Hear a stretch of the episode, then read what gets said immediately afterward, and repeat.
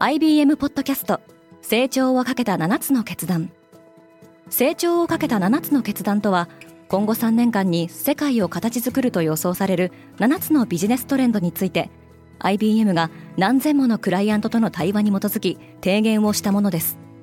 このポッドキャストでは変化の激しい時代において企業が下すべき成長をかけた7つの決断について日本 IBM の7人の専門家と考えていきます。今お聞きのリスニングサービスにてぜひフォローボタンからフォローをお願いします。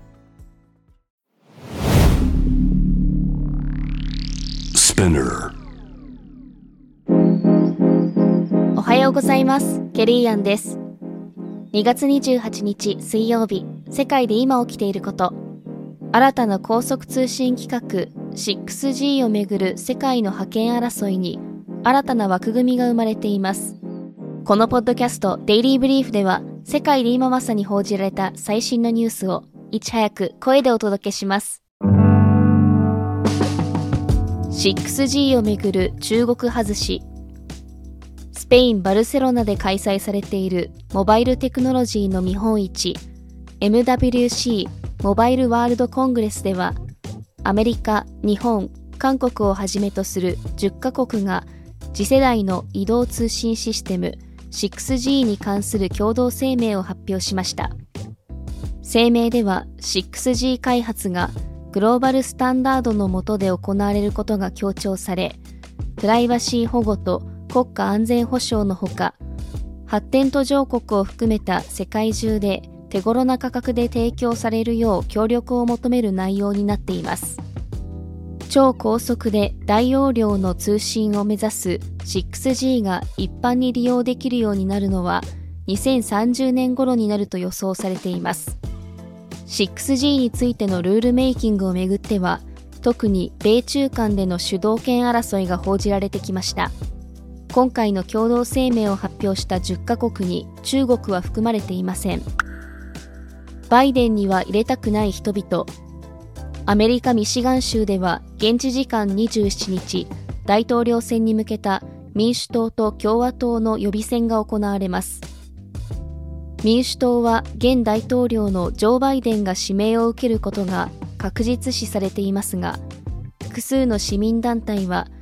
ガザ紛争でイスラエルを支持する姿勢を示すバイデンへの抗議の意思を示すため投票用紙で支持者なしを選ぶよう呼びかけています。ミシガン州のアラブ系住民はおよそ2%とされていますが大統領選本番で接戦となれば勝敗を左右する可能性があるとみられています。価格の違いに気がつきますか？ファストフードチェーンのウェンディーズは早ければ2025年から自社店舗でダイナミックプライシングを試験的に導入すると明かしました。需要と供給に応じて価格を設定するダイナミックプライシングは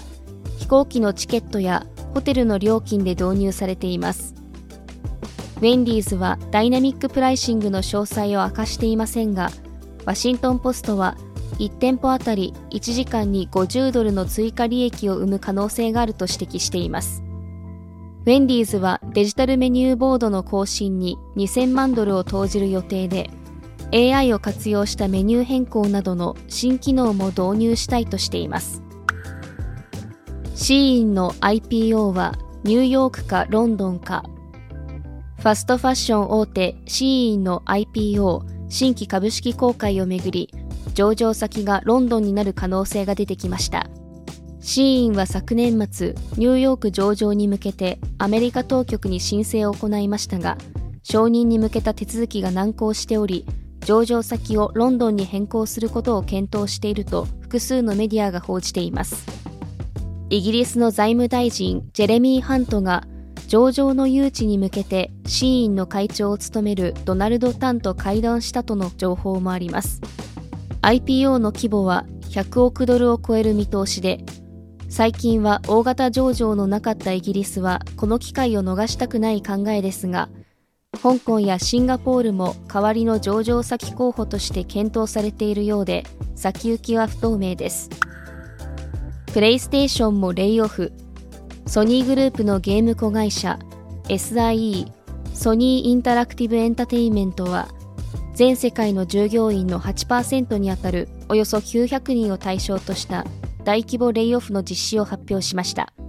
合わせて自社のゲームブランドであるプレイステーションスタジオのロンドンスタジオの解散も明らかにしています。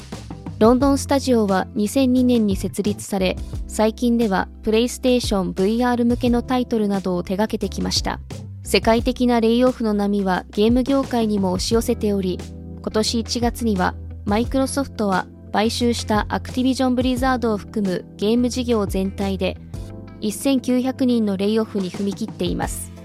またアメリカメディアベンチャービートによると2023年だけでも業界全体で6000以上のレイオフが行われていると報じられています。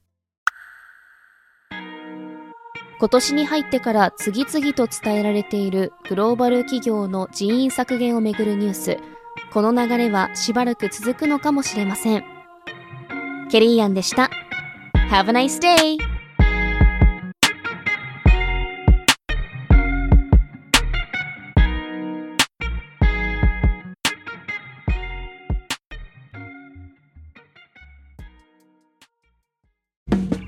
リスナーの皆様より多くのリクエストをいただいている話題のニュースを深掘りしたエピソードを週末の有料版で配信中です。